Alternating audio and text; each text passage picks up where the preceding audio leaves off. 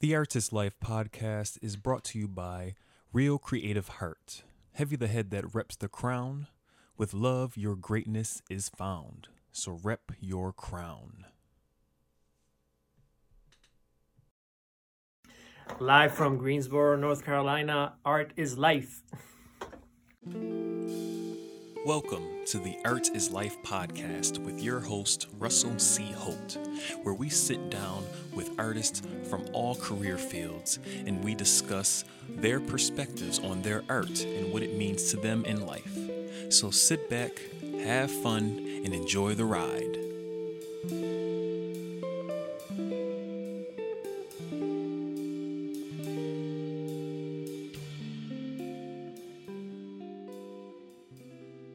Hey guys, thank you for joining me on another episode of Art is Life. I'm your host, Russell C. Holt, and I am joined today in Greensboro, North Carolina, yet again. Uh, I am currently finishing up my M F A in acting, and I had the pleasure of meeting and working with this guy right here last semester, uh, in, in his first semester. Um, he was my movement teacher. Um, I learned a lot in that one semester than I had in my entire acting before that, which wasn't that much to begin with, but um, yes, so um, I have a, a great uh, friend, mentor, teacher with me right now, um, and I got to learn like mime and mask work, uh, stuff that I never was exposed to and didn't think I would be exposed to, but I was grateful to be exposed to it, and I am better for it. And it's all because of this guy right here. Um, without further ado, I'd like to introduce you to my man, Roby Martinez, is it? Yes? Is it? is, is, is it? I know, it's confusing. Uh, Roby, my big Roby. Roby, yeah. Yes. So Roby Arce Martinez. Yes. Uh, I use both of my parents' last names. Okay. That's why, you know, in the U S, I've encountered that a lot of people just get confused because they think that the middle one is my my middle name. Mm, gotcha, gotcha. yeah, yeah, yeah. But uh, happy to be here and uh, joining us. Yes, appreciate uh, it, appreciate today, yeah. Um, so yeah, we were talking a little bit before, but um, if you want to just talk to the audience and tell us, um, one, what do you consider yourself as far as an artist? Actually, let, let's back up. Let, how, how did you come about being an artist, and then we can go into what you consider yourself first and foremost. Well, you know, um, I do a lot of things, but uh, to to go to the beginning, uh, I started doing a mime at church when I was a teenager, mm-hmm. maybe, I don't know, thirteen, fourteen. Mm-hmm. And I got very into it. Um, I got into the theater group in, in, in school and in, in, in church. And I realized that I had a lot of uh, potential and talent. Like, I've heard pr- from people giving me feedback, and, you know, I did what I thought was mine. right, right, right. Well, what a lot of us uh, learn from what we see in churches and whatever. So eventually, when I was around fifteen, I decided to do, to go to this school to get certified mm-hmm. on the technique of, of mime, which was classical mime based on uh, Marcel Marceau technique. So I went there for two years. The church basically helped me pay for it. I mm. had to uh, watch the the the bus, the church bus. So talking about in manual a, labor. Yeah, manual labor at church.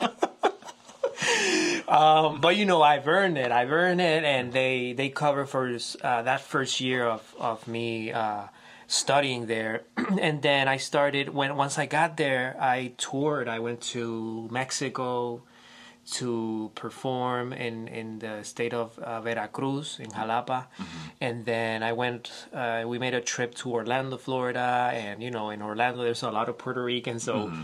we had a lot of connections over there. And then eventually when I went to college I went to college to study um, wildlife management. Wildlife management. What, what made you? What got you into that? Yeah, interesting. Because in schools, you know, when when you have a good G P A, they they always try to push you to, oh, go to uh, study science, be an architect, mm-hmm. uh, be a lawyer, and whatever. Mm-hmm. And I love animals, I love nature, so I I was like, I'm just gonna give it a shot, because the fear of not, you know, if you go to theater, you do the arts, you're gonna starve, you're not gonna have money, mm-hmm. la la. So I did that. And mm-hmm. then on my first semester, I was miserable. After I, I experienced going to labs and being three hours in a lab, I was like, I cannot do this for the rest of my life. Yeah. And while, while I was there, I was doing the mime training and meeting other people. I was like, you know what? I'm just gonna, I'm just gonna take a leap of faith. And mm-hmm. then I moved to drama. I did my bachelor's in theater, uh, B A in drama. Mm-hmm. From the University of Puerto Rico. That's where I'm from. Yeah, I, I, yeah my best friend's Puerto Rican, so... yeah. yeah. Shout out to you, Jose. Saludos, Jose. um, so, yeah, so I graduated from there. And then my work was very based on physicality mm-hmm. to, from, from the very beginnings of, of my career. So when I went to college, I, I tried to capitalize on that. Mm-hmm. And when I went to my movement classes, you know, the professors saw that I had a technique mm-hmm. that they didn't have, because we had some mime training there, but it wasn't it wasn't as precise right. as where as, I studied. Because yeah, yeah. you like certified it and stuff like that. So is the yeah. to be is that like the the like the end all be all, like the main um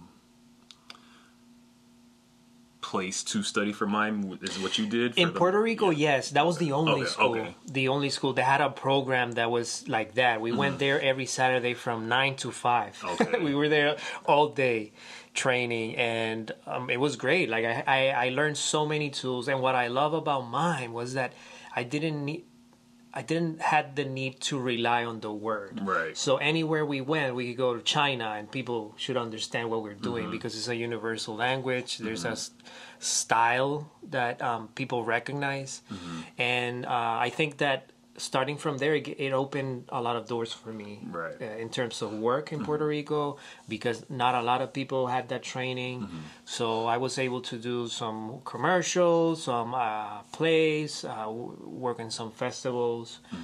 Then eventually I went to do my master's in physical theater, ensemble-based physical theater. Mm-hmm. And yeah, I, most of my career I've done theater. Uh, I've done circus. I'm a mask maker. It's, it's been part of my training, um, and and now I'm teaching here at, at U N C G, mm-hmm. um, and yeah, just in a new stage of, of life where I'm learning and, and loving what I'm doing. Nice, nice. Did you make those, or those were just like? No, so those I bought that one in Bali. Okay. Uh huh. And I think oh, I think I I have my Bali mask right here. So this is the mask I made okay. in Bali. Nice. And is that uh, made out of wood? Or? It's made out of wood, yeah.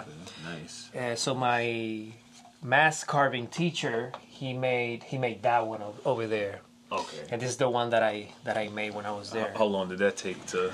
Oof, it, it, it, this you know is it's quite a thing, and it's kind of like a spiritual process, because mm-hmm. once you go there, you learn the culture, and making masks is not the same as in the U S. It's it's. Uh, It's a conversation that has to do with energy, mm-hmm. and you know, when you're creating a mask, you're you're putting your mind into it, but there is a process of the energy of the mask too, mm-hmm. starting from a block that is square, right?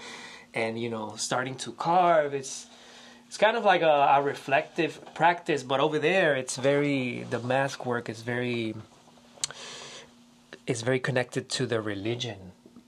And religion over there doesn't feel like religion, because it's part of their lives, right, everyday like, life. Yeah, it's it's like normal. Spirit, yeah, it's not like diffuse, or it's not um, tainted or covered with all like the judgment and, and all that stuff. Like yeah. in other, in most in most religions, at least in America, when it comes to um, stuff like that, it's just physically in you, spiritually. You know, you honor their belief just like they mm-hmm. would honor yours with, you know. What will yeah. that's that's a story for another another day. Yeah. But going back to the question, like, if you know, I do many things, but it's it's always hard for me to decide like what is the specific thing that I consider myself? I, I've been enjoying directing mm-hmm. a lot. I like I feel like I'm so passionate when I'm when I'm directing, because I'm also connecting with so many things, mm-hmm. but also the actors are. So we're having this collective learning experience mm-hmm. um, that I'm enjoying. Um, and also the collaboration aspect of it. Now, um, if I were to decide, I'm also an actor and performer, but yeah. if I get to choose, ooh, I will say... You don't even have to choose. It was more of a trick question. As yeah, I was, yeah. So I'll consider myself a theater maker, yeah, right? Because it's it's the, the, the idea is just you're an artist yes. at, at the end of the day. So, you know, yes. I just wanted to see, you know, um, what you would consider yourself. But, I mean, at the end of the day, it's all art. Um, yeah. No matter how you look at it, um, you're, you're an artist in many forms of many. You're a man of many gifts and talents. So...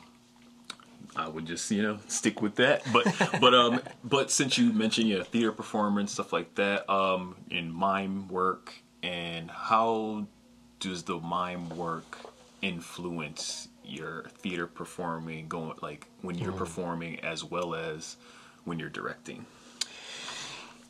Um having a sense of the three dimensional world that mm-hmm. the character is living in. Mm-hmm. Um you know, what what people call in acting the ima- imag- imaginary circumstances mm-hmm. uh, that you're in. It kind of gave me that sense, because since in mime you're working with the invis- invisible space, mm-hmm. you have to literally imagine that if there's a table like three feet three feet away from you, you need to understand that that's going to be there. And once you specify that that table is there, the audience will know that, will accept it. Mm-hmm. And if you all of a sudden forget about that and just walk and break the illusion that you already made, mm-hmm. then you sabotage your own work.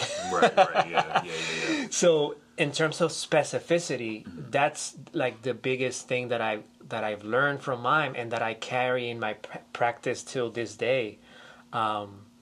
So I try to, I try to encourage my students to live in that place, and it's hard. Yeah, it's like I've seen that. I, it's... I will attest to that. It is hard. It is really to, like, hard. Keep that that focus, and you know, and then when you do something else, and then remember that something like how did is that something that can be mastered, or is it something you you still are continuing to work on? Like how do you you know, or what? How long did Did it take for you to get to a place where you were confident enough to at least have, you know, a sense of it, right, and and make people, you know, believe the same sense? You know, it depends, because each person is different, and I like I've been very imaginative since I'm a kid, mm-hmm. and you know I've enjoyed do, like playing things, creating characters, and all that, and it's kind of part of me. But once I went to mime school, it was very detailed. Mm. And the fact that you're creating a world and that you need to commit to it was, it's it's super fundamental. Mm-hmm. Uh, because again, you don't have that. In a in a theater play, a realistic play, you have a you have things, you have a couch, so they're there, right? Right. And you kind of develop a kinesthetic awareness a little bit with things that are there, but once you set a ground, like a playing ground, like a playing field, mm-hmm. you need to know where the where are the lines, where are the outside lines, like in a basketball court. Right, right. Um, because again, people need to believe that, but in terms of mastering, it takes a while. Yeah. It takes a while. Um, I think that, that those two years where I trained, it was it was that school um, of doing, and also putting the work out there and getting feedback from the audience as you go, because mm-hmm. you kind of base your, your work on the reactions of the audience. Mm-hmm. So for me, you're an actor that needs to pay attention not only to the plays that you're setting, that you're in, mm-hmm. but also having in consideration the audience, their reaction. So how can I capitalize on their reaction, right? Mm-hmm. And bounce from that. So we're having more a conversation that is three-dimensional, right? Because the play is three-dimensional, the, the characters is three-dimensional. You as a person are you are three-dimensional. Right. So it doesn't mean that when you go to stage you need to let go of all of that. Mm-hmm. Um, it means that you need to um, put the focus on that and and commit to it all the way. Right. So it's just, yeah, it's about focusing and like, because it's kind of similar to what I've been told as far as acting is concerned. It's about the level of focus and attention you have on a specific thing. Mm-hmm. Um, how long can you do what you are doing? Um, and it's interesting. Like, it's, you know, you can go through like anything pretty much. It's all about a level of attention and focus on what you are doing and how long can you keep that focus. Yeah. And you know, that simple task, you can do it in so many ways, right? Mm-hmm. But each of them gives you information. Like if, and I keep telling, you know, I always tell you all the students, you know, when you, when you pick up a cup, does it have water in it? Does it? If it has, then it has some weight into mm-hmm. it. And sometimes when you're performing in a show, a realistic show, sometimes you have props mm-hmm. that might not be heavy, but in real life they right, are. Right, yeah, yeah. So having in consideration yeah, yeah. those little details is just saying so much for the audience to believe, because at the end of the day, you want to be real and you want to be believable. Right.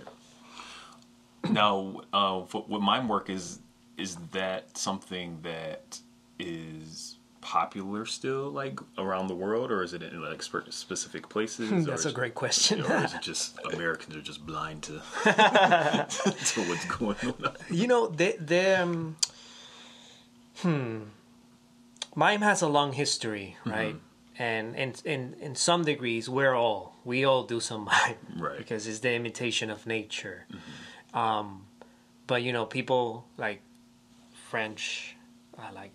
Tandy Kuhl, Marcel Marceau, or even yeah. Polish. Uh, also, I think it's I think it's something to mention that mm.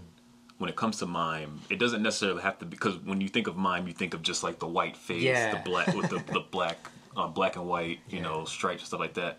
But it's deeper than that. Like you can, mm-hmm. I'm sure, I'm sure, like even in comedy stuff or just in, in certain shows now, I'm sure there's some mime work done, and then like. For those of you, you probably, the as far as in America, is probably the most known person that has done mime work is Charlie Chaplin. Would that would that be like Charlie the Chaplin, most, more famous one that we people would know? Yeah, I mean Charlie Chaplin. Yes, uh, he he had that, and and like he, he uses his characters to, to make movies. Now mm-hmm. Marcel Marceau learned a lot from Chaplin too, mm-hmm. so he was the one who. popularized or uh, made mime commercial. Main, main, mainstream. Okay. Yeah, yeah, mainstream, because before him, his teacher was very private. It was almost like a cult. Okay. They used to they used to perform in private spaces where some people were allowed, some people were not. Mm-hmm. So they they were there was elitism in, in there. Mm-hmm. But Marcel Marceau, what did what he did was he started with, with them, with the Tandy Kuhl, and then he left. And then he popularized it, and he created th- that white face with a black line on the outsides. Um, you know, we oh, had okay. we had some of that before with s- French comedy. So he was the one that originated the black and the white. No, stuff, no, or, no. Or he was. Oh, he just made it more. Yeah, he made he commercialized oh, okay. it. Okay, gotcha. But before that, in Europe, in France, during the French comedy era, it started from this guy who. Had to do a ghost character, and suddenly he took uh, white um, powder and he powdered his face. Okay. And then from there, people started copying, and then and then that evolved into the Pierrot uh, mm-hmm. character from the comedy that has the the white face. So since then, it's been a tradition. Now, if we go to our days right now, that's not. That's not an important thing. Right. It's more about the physical work. Mm-hmm. And there you have people like the Umbilical Brothers. Um, uh, what else? Uh, Michel Coutemanche. That's a guy from Canada. Mm-hmm. That they, they the work that they do is no makeup. It's mm-hmm. mostly costumes and just the physicality is everything. Mm-hmm. So you see the character. Would Jim Carrey be uh, someone that? Yeah, totally. Yeah. I think so. Um, I don't know if he has a per se like a formal training in the technique, but mm-hmm. he's definitely he's a natural. Exhib- yeah, exhibiting some stuff. And then like we were talking about, well, no, in one of my classes we were talking about how even Michael Jackson had took yeah. some stuff from, from Marcel Marceau. Yeah, Marcel yep. Marceau, like the moon, the, the whole moonwalk. moonwalk thing. That yeah, he yeah. he wasn't an original for that. Newsflash, guys. Yeah, the moonwalk is a mix of, of of two of the three walks that Marcel used to teach. Mm-hmm. Um, and yeah, he, he worked with him, yeah. and then eventually he created those shoes to to the balance, okay. of course. Nice.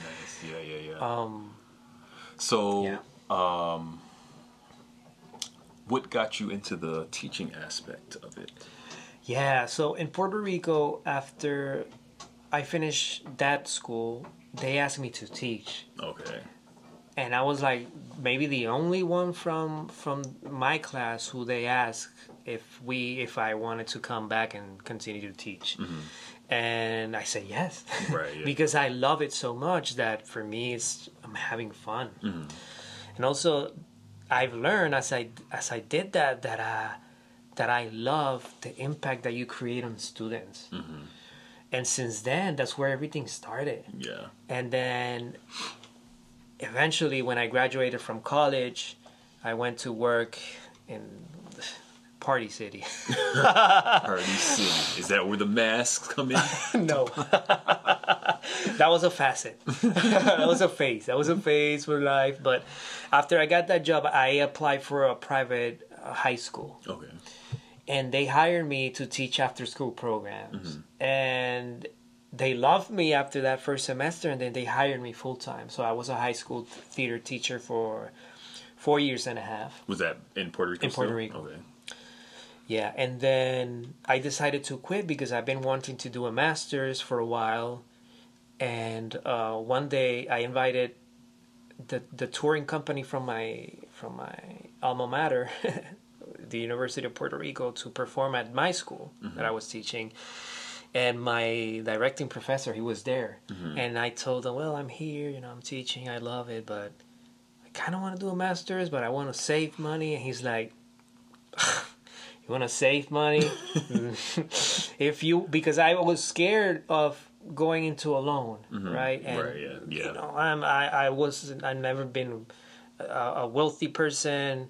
I've been in the lower aspect of things. I didn't have money. So he was like, look, if you want to do a master's, if you really want to do it, you eventually have to do, uh, uh, take a loan and, and just go for it. And mm-hmm. at the end, life will take care of, of that. Uh, yeah, yeah, yeah. And so I took that at heart. And then I quit my job. And then I applied for this, uh, Del Arte School of Physical Theater. Mm-hmm. And I was accepted in the M F A program. And, and where where is that in? Uh, That's in Blue Lake, Uh, California. That's okay. in Northern California. Nice, nice. Mm-hmm. So that this was this your first time in the States?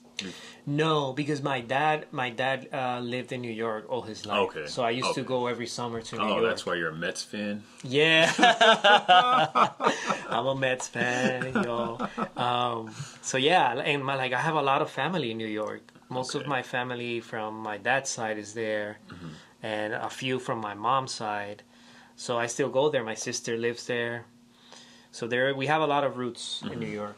So after doing the mime school and then doing come, going from uh, Puerto Rico, University of Puerto Rico, and then going to Del Arte School in California, um, what were there similarities, duality, or differences between the mime work and stuff compared to what you learned at uh, at Del Arte? Arte? Yeah. Yes, there there were because. So when I get there, there wasn't there wasn't a specific mime training there. Okay. The training there was mostly um, in mask, um, commedia dell'arte, melodrama, tragedy. We did some viewpoints. Uh, we did storytelling, um, and then we did we toured a show, and then eventually we went to Bali for for a month, but. You know, there was some mime work that we did, but it was very minimal because I think they, they were the focus of the school by that time. I don't know if it, it has changed now because, you know, pandemic has changed everything. Mm-hmm. But when I was there, a lot of the work was based on the organic mm-hmm. and and influenced by the forces of nature. So the school was very precisely established in Blue Lake because it's a rural town in beautiful Northern California where you don't have a lot of distractions. You're mm-hmm. close to the ocean. You have the rivers. You, uh, you're close to the redwoods. So it was it was it was a beautiful experience to me, not only artistically but spiritually, mm-hmm. um, connecting with that, mm-hmm. connecting with with the ocean. I'm from an island, so the ocean is like a big thing, but experiencing the Pacific Ocean is different. It's, it's like this powerful and, and amazing yeah. force. Yeah, I remember yeah, 'cause when I was in L A, we went to, we played beach volleyball sometimes, and like on the beach, I'm pretty sure I saw dolphins flip. Either dolphins or sharks, one of them. One of them were swimming, and either way, I wasn't in the water. So, yeah. But it was yeah, it's something different coming from like, for me at least, coming from the East Coast up north, where mm-hmm. I'm from. A, you know, the water is lake. Oh yeah. um, so going to, you know, definitely different, and. So yeah, mm-hmm. so like the more the it was more nature based, more influenced by yeah. the surroundings and stuff like mm-hmm. that. Influenced by nature, also it's, it was very ensemble based. But so I think that they were, they didn't want the students to stick to a technique, and I understand that, and I I was grateful at that time mm-hmm. because I already had the mime training, right? right, right? right, right. And I, I've learned that. Sometimes you get so stick to a technique that you get stuck in it. Mm-hmm. And I, I have many mime friends that they're very stylized with their movements and all that. And when they have to perform in a realism play, it's hard for them to get out of that mm-hmm. because they get they they use that as the norm. Right, yeah, yeah, yeah. Um, so, you know, it's a different style, but it was interesting to me studying after I started acting simultaneously with mime, how to marry both of them mm-hmm. and and see where this one connects with the other one, or where in, in in many parts you can use more one than the other, but in a way they inform each other.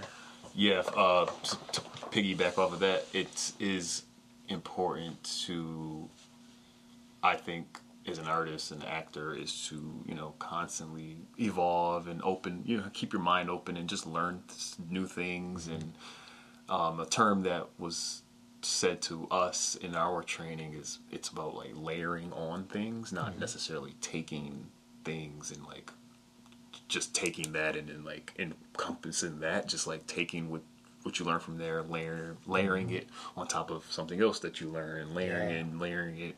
And continue to layer things, and then whatever, based on the project, based on what you're doing, you know, you use what you've learned and, you know, interweave them to create. Um, but some people, um, especially when it comes to the acting techniques, because um, everything's like Stanislavski based, mm-hmm. and everybody, you know, some people are like, oh, you know, you gotta do this, and it's, it's this or nothing this type way. Deal, and it's like, no. Because acting and, and just art in general is so, one, it's subjective, two, it's just not a cookie cutter thing, and it's not a one way street. Yeah.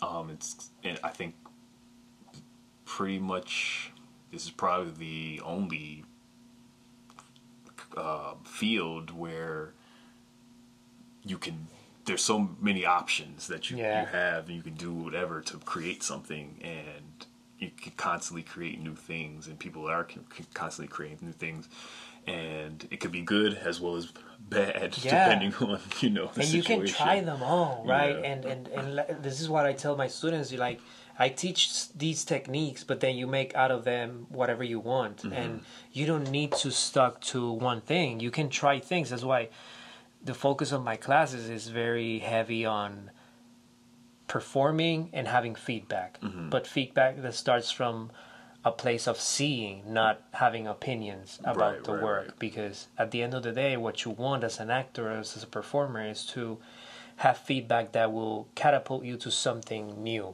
instead of I like that, I didn't like that, and you, you're just, you don't have anything there. Yeah, yeah, yeah, for sure. Yeah, it's yeah, being more non-judgmental and mm-hmm. really articulating what you are visualizing as opposed to what you think you should be saying or what you feel is good mm. in, based on what you see. Yeah. Um, yeah, yeah, yeah. So yeah, and, that's and, something I'm working on for yeah. sure. And it's it's such a it's such an interesting and beautiful thing. Yeah. Like, I, my, you know, I am having these conversations with the, my students all the time that when you're doing this type of work of acting, you're working with emotions and you're working with many things, and also you're working with your own trauma. Mm-hmm. So you're having a conversation with the medium, which is acting, and at the same time, you're connecting with things that has to do with life. So you're trying to understand life in a way mm-hmm. when you perform. Right. Yeah. Yeah. Yeah. Because um, in one of my one of my one of my classes, um, it was something that was constantly reinforced for me that I, you know, I've been told multiple times about it, as far as like knowing what you're saying or what you want, what your objectives are, or mm-hmm. what you and when you really are in tune with that and really focused on that goal, the emotions and stuff will come. Yes. Like, because when you're like fully invested and connected to mm-hmm. what you're saying and who you're saying it to, and or, or what you're doing to get that from them, you don't have to worry about thinking about, you know, the stuff and thinking about, yeah, should I, I should be mad or angry, crying or something like that. But because you're going to be, those emotions are going to ri- arise anyway because of what you're saying, and and and it's true for life and in overall yeah. life. Like when you're like really like you've seen like how, how we, like mm-hmm. we're talking about stuff like certain things like that you're fully connected to. You, the it's just gonna come naturally, yeah. so you don't have to overthink it as much as people make make you think that you have to overthink. Correct, it. Because you're making connections with your own self too. So empathy. Mm-hmm. Yeah, that's why I think if if if you're not empathetic when being an actor, I don't know if you can be successful, a successful, real and honest actor, because mm-hmm. it's about that. How do I connect with this person that I don't know? I mean, that I'm learning to know as I'm investigating their time and their their circumstances, their social circumstances. Um, and those are the conversations that we need to have, because I was sending this to somebody yesterday. That's why, because we don't have these conversations in society, mm-hmm. that's why we have racism, xenophobia, and homophobia, all of these phobias, because you don't, you don't put yourselves in the shoes of the other person, mm-hmm. you, or you're not trying to understand the other person. So, you know, as an actor, I think that is key, that you need to be empathetic mm-hmm. to to be real. Right. And most situations in those terms are generally from a place of either love or lack thereof that love. Mm-hmm. So, or the lack of being seen, or, or you know, or not, or or being seen, being seen, and or not being seen. Um, so yeah, it's just yeah, just trying to yeah, put yourself in other people's shoes and really think about, like, really understand where people, because it's so easy to put judgments on others. Yeah, because you based on your feelings. And that's a tricky thing, too, when it comes to feelings, because, like, sometimes, you know, feelings are not... feelings are not facts. Uh-huh, yeah. So, so yeah. Um, yeah. Yeah. Yeah, you know, when, when you're on stage, some people try to approach the work from there, from, oh, I'm having an emotion, I'm having an emotion. Mm-hmm. And suddenly you see them cry and feel whatever they're feeling. But the audience is not feeling anything. Mm-hmm. Right. Yeah. So, uh, you know, in a way, I see that as you're just doing something that is very personal to yourself, mm-hmm. that you can do to yourself, and you're enjoying it probably, but nobody else is. Right. Yeah. So yeah, it's all about. Oh yeah, it's all about just, just being vulnerable, just opening up, and just l- allowing yourself mm-hmm. to be affected in whatever way that may be. You know. It, you don't. It, there's no right or wrong answer on how you're supposed to react. Mm-hmm. At least from you know from an audience perspective, you, you just have to be open to receiving what you're getting and not having those judgment blinders on and stuff like that. It's a journey, you know. Yeah. Um, being vulnerable, it's hard because society, right? You have to wear so many masks to to try to survive, yeah. or try to to make it, or try to achieve your goals, you know, because of the social hierarchies that that we have mm-hmm. in society. Um, so yeah, it's quite, it's a journey. Yes, yes. um, speaking of the journey, um, what keeps you going on this journey? Like, what what is your um, reasoning behind my drive? Yes. Man, im- impacting people's life mm-hmm. in a positive way. That's why I wake up every morning, and and that's why I love teaching. You know, I wake up every morning, even though I'm tired and exhausted and maybe stressed by many things that I need to do, but the fact that I can come into a room and, and share. Mm-hmm. Oh, oh, yeah, I just want to make like, yeah. that, that triggers something, too, for me, because when you said getting up, you don't feel like getting up and stuff like that. Because I feel, I think your biggest enemy is always yourself. Your biggest critic is yourself. Mm-hmm. Like, it's a constant battle between your mindset, you know, like how you feel versus what the, you know, what you're trying to do, what you're trying to achieve. Um, And I had th- had this thought uh, a couple of weeks ago, and I you know wrote it down in my journal. And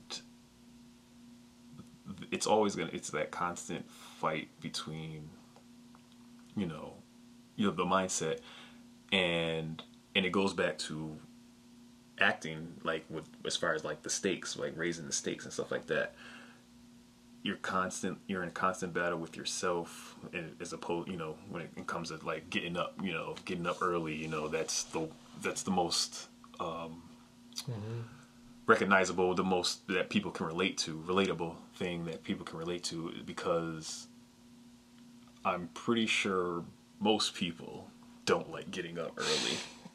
um, I tend to get. I've gotten used to it. Well, I had gotten used to it. Now I'm trying to get back into the swing of things, mm. but it comes down to what your why is. Like, yeah. why are you getting up? Like, yeah. if your why is stronger than you s- sitting laying in bed for an extra fifteen minutes, so, which at the end of the day, when you think about it, doesn't even benefit you to to lay in the bed long. You know, because I've had many of times like, oh, I'm, I, oh, I don't have to get up. You know, or you know, I'll just lay back down. And I'm, you know, I'm still, it's a constant battle every, yeah. all the time. And, but, but when you like shift that mindset and, and really think about why you have to get up or what's mm-hmm. bigger than you laying in the bed, and also realizing that that extra fifteen minutes or twenty minutes, half hour didn't do you any better yeah. than what you, and then if, once you get up, you like, once you get up and start moving, you're good to go. Mm-hmm. So, and I think that is a, something that equates to, you know, acting. Like, it's always something like, what's your why? What, what are the stakes? Pretty much correct. Raising the stakes yeah. on your life and stuff like that. So meaning. Yeah. Meaning. Yeah. Meaning, man. It's, I always tell people, you know, and, and sometimes with my classes, I, the first day I ask them, why are you here? Mm-hmm. Because I want them to have a goal to look towards. And like, what is that goal? Mm-hmm. You know, because, and, and I ask that because the this industry of performing could be very fake. And, and by that I mean that a lot of people are in it because of the fame mm-hmm. or because I want to be known. Mm-hmm. And if that's your drive, you know, I respect that. But from my from my point of view, from my perspective, it's that is very dangerous, right? Mm-hmm. Because if you rely on that, if you rely on that all the time, then when you don't have it, it's gonna it's gonna tear you down. And that's why, you know, social media has been an interesting thing. I, it's, there's, I have a love and super hate relationship with social media. Um, because again, you see people there, and I've experienced this, and I'm assuming that you and many other people are listening to us have experienced this. That you met, a, you've seen a lot of people on Instagram, and then when you meet them in person, it's like, wow, this is not the person that I that I've been seeing on right right on Instagram. So there's that other mask. Yeah. There's that other mask. So with with my work, it's about masking. It's about being true, being real. So if you have a sense of why are you here, then okay, let me see that through your work. Mm-hmm. Let me see you being here every day, you know, and, and putting in the work. But sometimes it feels that people don't want to put in the work, you know. And yeah, at the end of the day, you want to enjoy what you're doing. You want to be happy, but I would assume that you want to be good on your craft, because what's your, I always ask, what's your calling? Right. Because your calling, once you recognize what's your calling, then you can wake up every morning and be like, I'm going to do this. Mm-hmm. And it doesn't feel like work, because right. it's something that... But yeah, and I think that that's the thing too, like, I know, because you had mentioned this in our class, and, you know, with outside the influences, you know, mm-hmm. bills, you know... Yeah. COVID, you know, just like just so many outside things that constantly beat down, beat you down. Mm-hmm. You can lose that sense of enjoyment or, or love and fun for the, and that was, I'm assuming for most people, whether you want fame or fortune or anything in, um, when it comes to performing, I would assume you had to enjoy it or like it and thought it was fun to begin with, you know, to like even like pursue it. So yeah, yeah, you can lose that, and especially when it has to do with the arts, right? right? Yeah, that, yeah. You know, it's so blurry. Mm-hmm. It's so the future always looks foggy. Mm-hmm. You don't know what's out there. Right. You don't know what's. It's unstable, right? Mm-hmm. But you, in this type of work, you need that. You need that why. Because that's what's gonna drive you. If you don't have that why, you're gonna struggle. You're yeah. gonna struggle a lot. You're gonna face many things that that are gonna just deteriorate your spirit. Mm-hmm. Yeah, and I think that equates to like sports too. I think I feel like like athletes, mm-hmm. um, you know, they lose that that fun factor because it's. So many outside things happen where yeah. you, you you got all this pressure on you, so it's just like mm-hmm. you're not even you're not even playing for fun anymore. You're playing because you gotta keep the lights on type deal, and then it's like, or um, you know, then you don't want to put in, in, or it's you know, you gotta put in that extra work, and you're like, oh, I don't care to do mm-hmm. that because it's it's yeah. not fun anymore. Yeah, you know? and you and that's a great point. And I th- I'm thinking of Naomi Osaka, right? When mm-hmm. when she was struggling mm-hmm. to have these press conferences because, you know, she felt that she had to come in and give, um, um, I don't know, justify right, yeah. how she she was doing. And I think that it was very important that, that she took that stand and that she voiced it too, because it's a conversation right. that that we need to have, especially during this time of a pandemic, the mental health aspect of things. Mm-hmm. Um Yeah. yeah, yeah, it's important. Um, yeah, so you had mentioned something uh, as far as like why you're here, what you're calling, your goals or whatever. Um, not whatever, but but um, your goals um, when you're asking your students stuff like that. So I'd like to ask you, what what are your goals um, going forward? Like, what what's what, what are you looking to achieve? You know, I'm a I'm a guy that lives the day by day, and I try to listen to life where it takes me. You know, I've been wanting to be a professor for many years, and I've waited mm-hmm. a while mm-hmm. till it finally arrived, and I'm grateful. And I've been doing work, but I think that, you know, I, I, I've always looked to challenge myself to grow.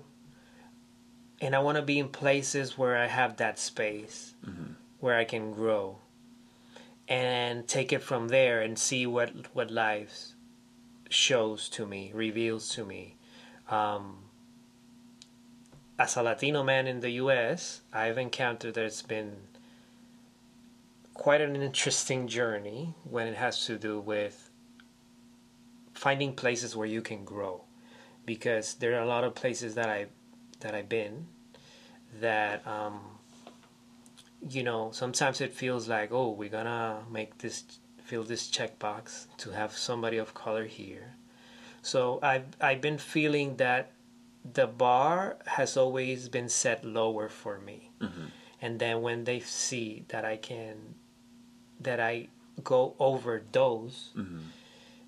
it's always this, oh my God, I didn't know you can do this and you can do that. And I'm like, one of like backhanded compliments, like, oh, you're you're good for for this, or so, yeah, or, yeah, or or be or seeing or experiencing that I'm very good at some specific things, and it, it was like they didn't know it, and right. I'm like, first, why did you hire me in the first place? And mm-hmm. second, I already told you this from the beginning. Why, you didn't believe me, and then you hire me anyways? Right? Yeah, and then you're surprised that I fulfilled what I said I could do. Or I excelled in it. Yeah. yeah, yeah.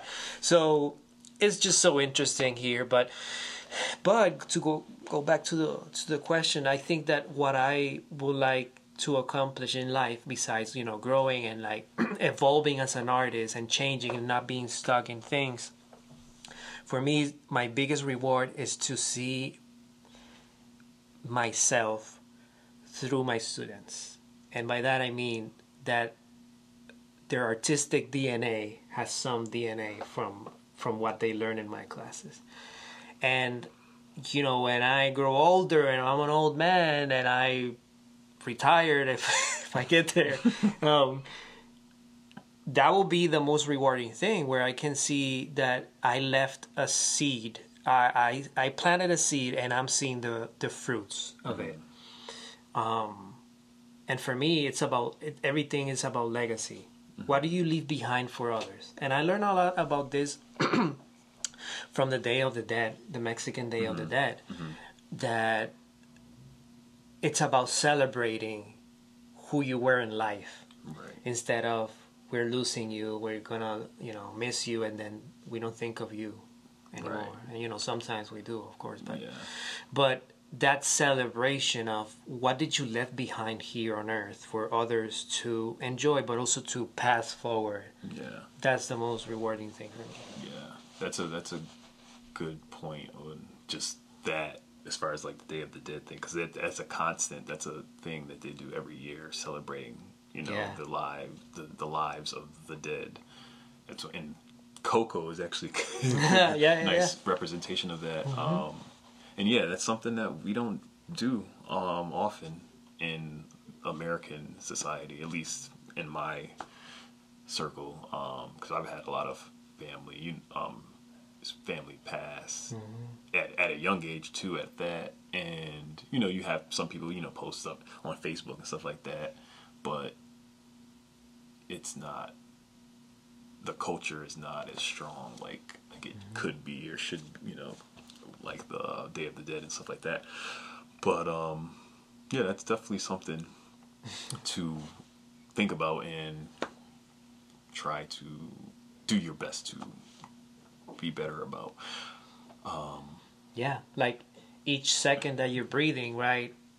You you you're here, and it's about presence. It's about being present and also sharing, sharing what you have mm-hmm. with others. And that's, I think it's the most, uh, is the biggest exchange that can, that exists. It's like for me, when I go to another culture and learn about that, their, to another country and learn about the culture, it's, I feel honored mm-hmm. that I'm experiencing that. And the same way, you know, goes from my side. Like I would like to share, you know, my, my culture with you. Right. And that exchange, because I think that's that's why we have so many problems too, because people don't want to share that, right. like in like territories, and like now there is the the rumors of, you know, Russia and Ukraine and all of these, and like Palestine and and Israel. It's, it's about using your power in a negative way. Yeah, I think also too, it's more like it. It's not about. They don't ask questions. They don't ask mm. the person what do they want, what do they think is best for them. They they assume yeah. what's best for them based on how it's gonna benefit them. And that's colonization right, right there. um, especially like, I mean, one thing is, you know, abortion. Um, mm-hmm. The pro-life thing, that's that's yeah. a whole thing. Um, he's like, you're not asking, you're just like forcing your stance on someone without even considering or asking yeah. what they want, which is kind of, I don't, I don't, I don't understand that mm-hmm. aspect of life. But, um, but that's another podcast right there too. we but, we created three episodes here. Yes. Those two are in the, uh, are rolling right now. Um, do you have any um, specific like routine things do you do every day, like in fr- or like stuff that you do like as you know, like to to better your artistic um, prowess? Is that mm. the word? You know, um, I. So I'm a mask maker. I, I try to stay busy doing manual work because when I'm doing stuff, I'm reflecting. Mm-hmm. And, you know, since I got here, I haven't had a lot of time to do that. Mm-hmm. You know what I've been doing a lot? What? Doing the dishes every oh. night. I'm sure your wife loves that. Oh, yeah. That's her favorite thing. That's her favorite thing for sure. So that's a practice, mm-hmm. a, a reflective practice that I use, and I'm... Um, decompressing. Yeah. At the end of the day, at night, I just turn one light close to the sink. Mm-hmm. Let's start doing this. And it has become a ritual. Yeah. Before, you know, I used to do that, but now it feels like I I I, I have to do it before I go to bed. Right, right, right. Um so that's something, and also watching watching shows that are very provocative and that are imaginative, that breaks with what we're used to. Those are shows that inspire me. Mm-hmm. You know, the types of shows or movies. What's your top top show, top two or three shows and movies that Ooh. You would recommend now to, for people to watch? Whoa, whoa, whoa, okay, okay, okay, okay. I'll make it easy. Top whoa. show or top two or three shows or movies that you would okay. suggest? I would suggest that you watch movies from Michel Gondry. Mm-hmm. Um, I love surrealism, mm-hmm. and when you see his work, it's very surreal. He was the one who directed, and I always mention this because this is the peop- the ones that a lot of people know here in the U S, which is Eternal Sunshine of the Spotless Mind with Jim Carrey and okay. Kate Winslet. Okay. Um, his work is, has been always, since I, I, I was way younger, has been very inspiring. Um, of course, Guillermo del Toro. Yes, Shape of Water, man. That. yeah. Yeah, Pan's Labyrinth. And, and uh, Nightmare Alley, that, that was good. Mm-hmm. Yeah. He's, he's bringing something soon, I saw. Uh, I think it's a, a new movie. It's, it's releasing. Um, what else? What else? What else? Um, if you want to listen to good music, uh, check out Gustavo Cerati. That's C E R A T I. Uh, he's an uh, was an Argentinian musician, mm-hmm. and his work I've always found. It's it's been a while. He's dead. He he died uh, like maybe ten or fifteen years ago, but his mm-hmm. his his his music work has been very, very interesting and inspiring too. Um, Jordan Peele, of course. Jordan Peele, yeah, he's got a new one coming out. It's called Nope. Yeah, I saw that. I saw that. Yeah, yeah, yeah. Wonder what that's gonna be about. Yeah, I mean, I I've, I've seen so many inspiring and like getting to know inspiring artists. Um, uh, Childish Gambino and you know Atlanta work. Yeah, it's been so inspiring too. Donald, man, what, what's going on? I've been waiting for this Atlanta for like three years. yeah, like, it's, it's coming, right? You're supposed to, yeah. We waiting. Snowfall's about to start back. I haven't watched that one. I'm gonna check that yeah, one out. Um, um, but um, yeah, I mean, from the top of my mind, that's what's. Yeah. But but I'm sure. Look, I'm super bad with, with these things. Every every time somebody asks me, I'm like, oh man, like I need to do a list. I need to do a list and, and yeah. share it. And there's so many movies that I still have to watch that I, that are classics that I need that I haven't got a chance to watch yet. And like during my quarantine, um, a couple two weeks ago, I uh, I watched I binge watched the Rocky series. Whoa. It was like, they were pretty good though. I was like, oh, okay. I was like, yeah, I was like, they're pretty, they're pretty dope. And and it makes more sense now, like watching Creed and understanding that, um, that whole aspect. But background. Yeah, but uh, yeah. So, um, do you have any advice for the young? Oh, also, uh, prior before we get to that, do you see yourself making film or like being in the film space? Have you been in the film space? You know, I I want to do that. Mm-hmm. I want to do that, but it's been difficult for me. I mean, I just need to find an agent. That's mm-hmm. the thing, and yeah. like. It's been, since I moved to the U S, it's been hard for me to find, like, where do I find them? And, mm-hmm. like, now that I moved to North Carolina, do I need an agent in this area? Or do I need somebody from outside of here? So that extra work, I need to do it. But I do want to experiment with some film. And um, I'm looking forward to finding people that are doing maybe independent work closer to here and maybe start from there, right? Mm-hmm. Because film work, it's, it's another... It's another deal, right? right it's right, very right. different than theater. Yeah, and that's yeah, that's another thing too. Like just with stunt work, stuff like yeah. that. Just like you, like especially with your background. Yeah, mm-hmm. you I want to do mo mo uh, motion capturing, uh, oh. mocap. That's something that I want that I've been wanting to do because again, I I I'm very physical. Mm-hmm. I have mime training. And th actually, there's somebody that's coming here soon, and she is uh, she does this type of work. She's also a stunt woman, and that's somebody that I want to talk to. I'm looking forward to meet her when she comes. She's gonna visit uh, two of my classes too. Um, and for those who out there watching and listening, oh man, Roby is the is the truth. So if you know any agents out there, hook my man's up. Yeah, yeah, yeah. yeah. I know y'all saw it. He did a little. He lit, he did. He hit you with a little bit of it, you know. Man, I, I'm telling you, like when I, the first, when the first day of class, he did that little bit of stuff. I was like, oh yeah, he he's he's real. He's, a, he's the real deal for sure. No cap. No cap. But um, so yeah, so yeah, so any, any advice that you would have for any up and comers or people that are still like are in the business now, just you know and.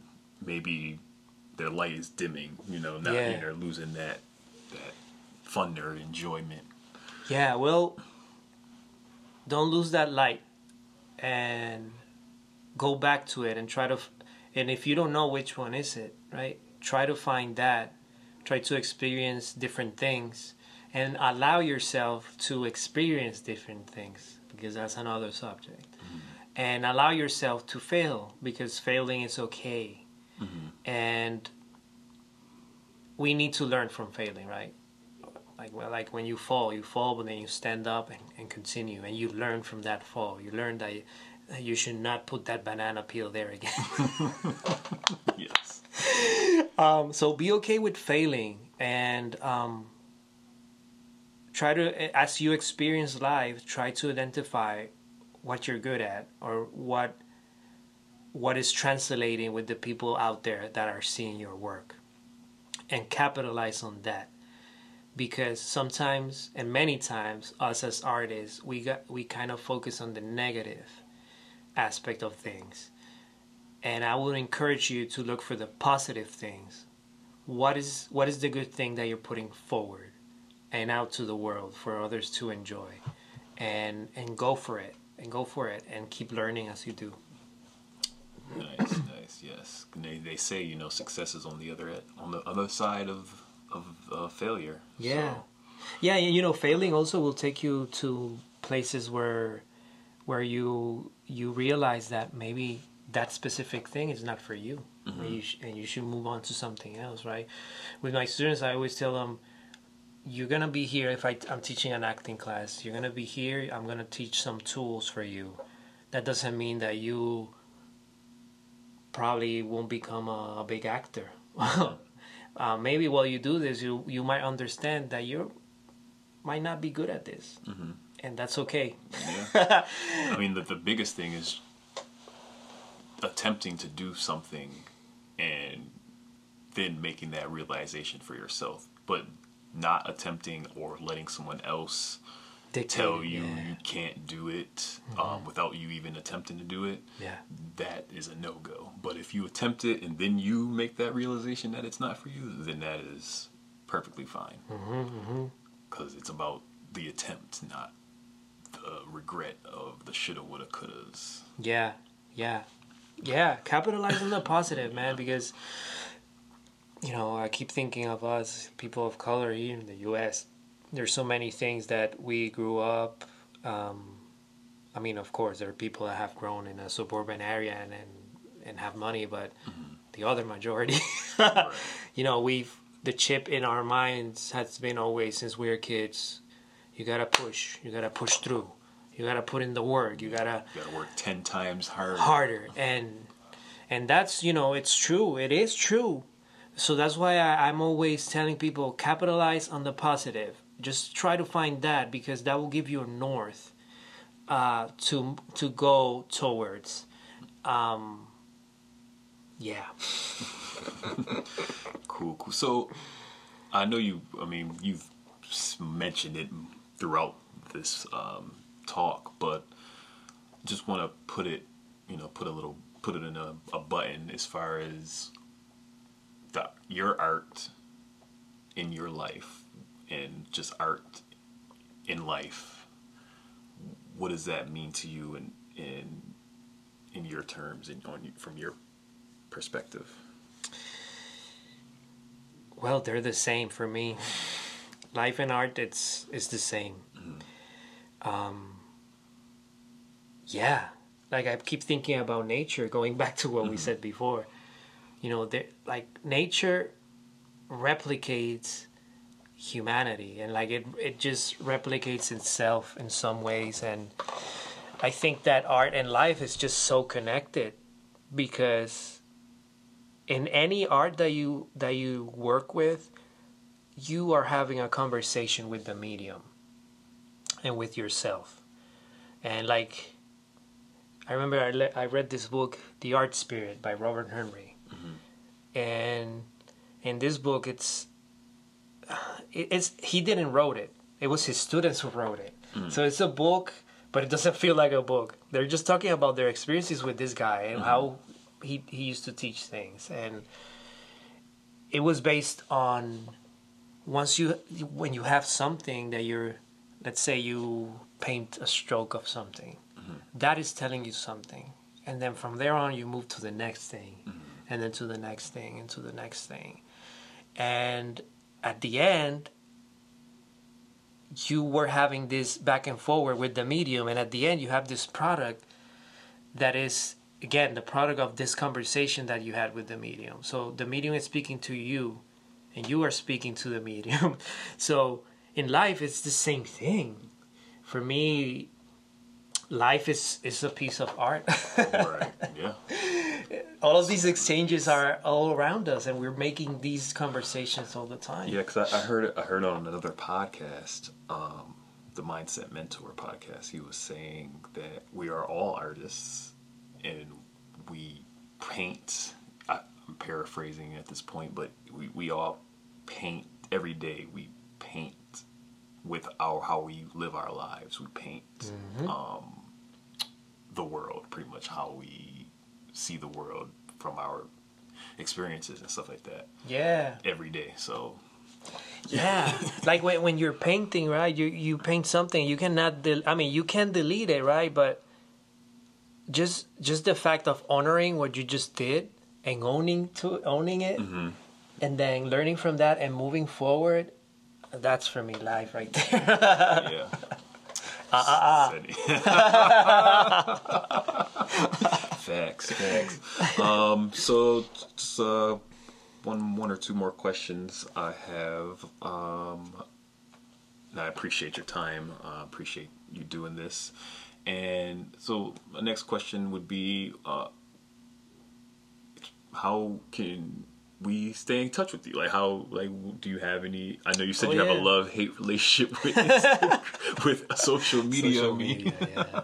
But, like, yeah, do you have anything that where people can follow you on your journey and stuff yeah, like that? Yeah, yeah, yeah. So on Instagram and, and uh, Twitter, I don't use Twitter a lot, but you know, sometimes I want to get news and, and like uh, gossip, and I go Black in there. Twitter. Yeah.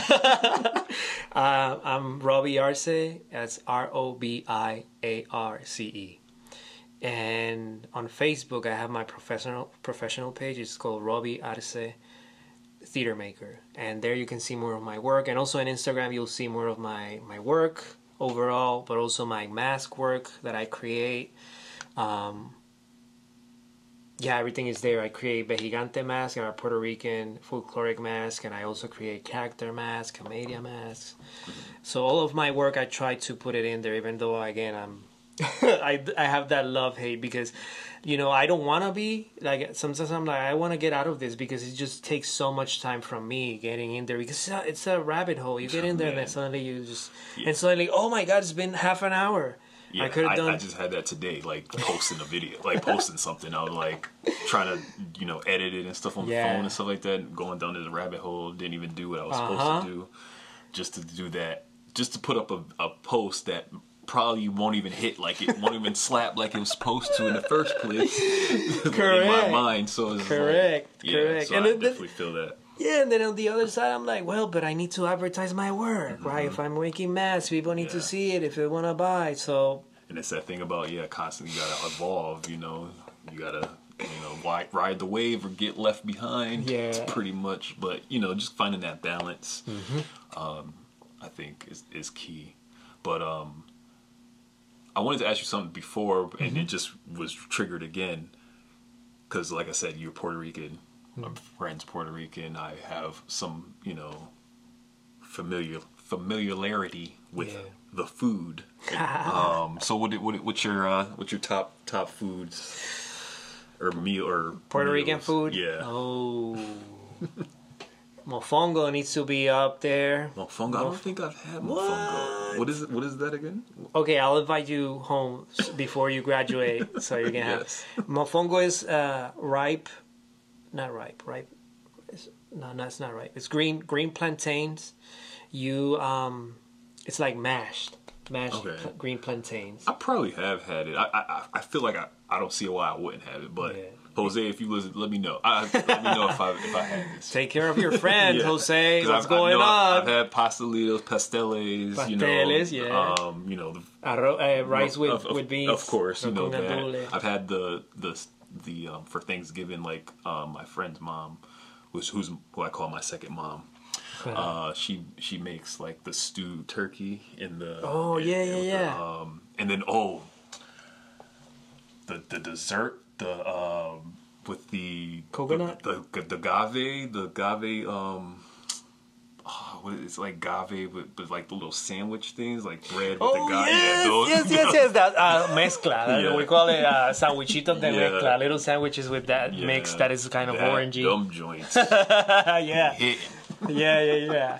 Um, mofongo with with shrimps mm-hmm. and pulpo, uh, octopus. Okay, oh. I definitely haven't had that. yeah, we're gonna. Yeah, definitely gotta invite you over. Okay, take in, take yeah, care yeah. of you. cool, cool. Appreciate it, Roby, Roby, Roby, Roby yeah. Roll thank, the R. Roby, thank you so much for uh, putting this together. I've had a lot of fun, and yeah, just yeah. it's a good closing of the week. Yes, for sure, for sure. Uh, last question for you. Um, you mentioned it earlier, uh, but you know I like to lay, you know, ask it at the end. When it's all said and done, what do you want your legacy to look like? Oh, well, I would like my legacy to look like where there's people that I've impacted uh, with theater companies doing work out there that's evocative and and and and work that is yeah evocative, provocative, col uh, based on collaboration. Um, yeah, I think that's that. That will be my my legacy, and that people remember when when they remember me, they they smile. Hey, that's all you can ask for, right there. Why not? You know? um, thank you guys for joining me on another episode of Art Is Life, and I'll leave you like I always do. Peace, love, and blessings.